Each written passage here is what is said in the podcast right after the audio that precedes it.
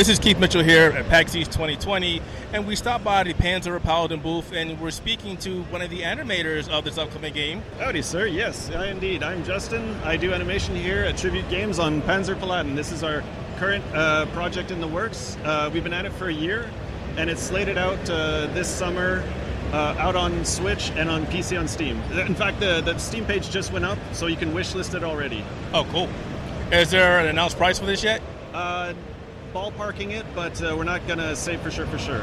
Something Okay. like twenty dollars. Okay. So, folks, I just got them playing about a good seven minutes of the game, and so far I've enjoyed everything. Got my butt kicked at the end, but I did beat the boss. I did manage to beat the boss. Seven minutes is a respectable time, by the way. That's nearer to the better times we've seen. I'm gonna, I'm gonna go back and do it again. yeah. But I noticed a lot of, similarities from a lot of games of old. So let me see if I can guess some of these games. So Let's we talked it. about this before. So I said Metal Storm, Yep. Mega Man, Yep. Shovel Knight, Some of it. Yep. Blaster Master. Indeed. I won't say the other game because you already gave me a hint about that one, so that'll be cheating. I want to say some of the platforming is maybe Castlevania-ish. There's definitely some. Look, we take a lot of cues from a lot of old games because that's the games that we grew up with.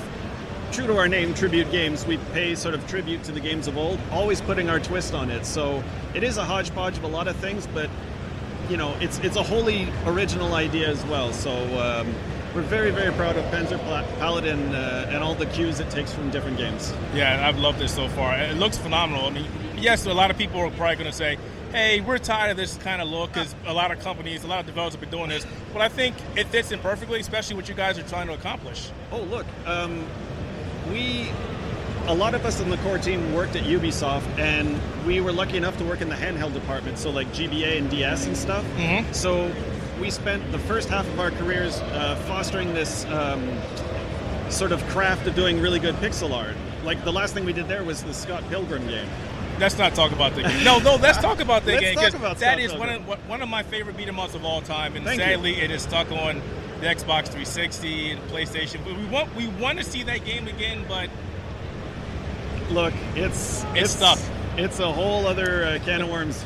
man, I love that game. I love but it so, much. And the point was is that after you know what do you do after Scott Pilgrim? Well, you start your own company and you make your own games because there was nothing else to do after that.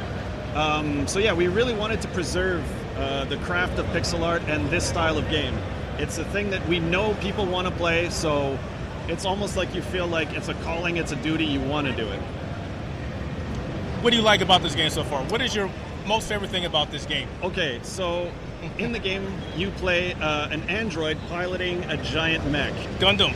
exactly. you know, like I mean, and you're fighting off like a demon invasion. The, the point being, uh, demon weapons can't be harnessed unless you're in a giant robot suit. So you're actually fighting fire with fire. Robots, demons. I mean, what's not to like? Gundam. I'm a big fan of Gundam, so you you, you got me with Gundam. you got me with Gundam. Yeah. So I don't know. Like I mean, I'm a. I love.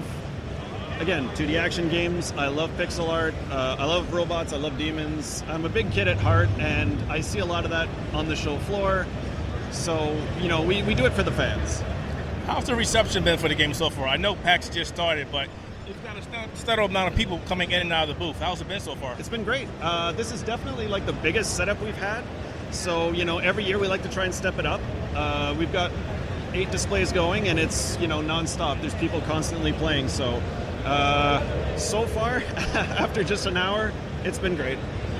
I love PAX. Any plans to release the demo to uh, the Switch later on or PC later on? Well, we're actually so near our launch date that uh, potentially, but again, I think it's just going to be out. Uh, it's it's months away from release, Okay. potentially. How how how long do you think the game is? Oh, For the average person. yeah, it's going to roughly be about like three to five hours. Okay, so nice bite size. Nice bite size, but we also have tons of extra features. Uh, we're just hinting at so far. We can't say for sure what they are, but tons of things that'll add replay value. Um, one in particular, I wish I could say more, but you'll just have to stay tuned. Okay.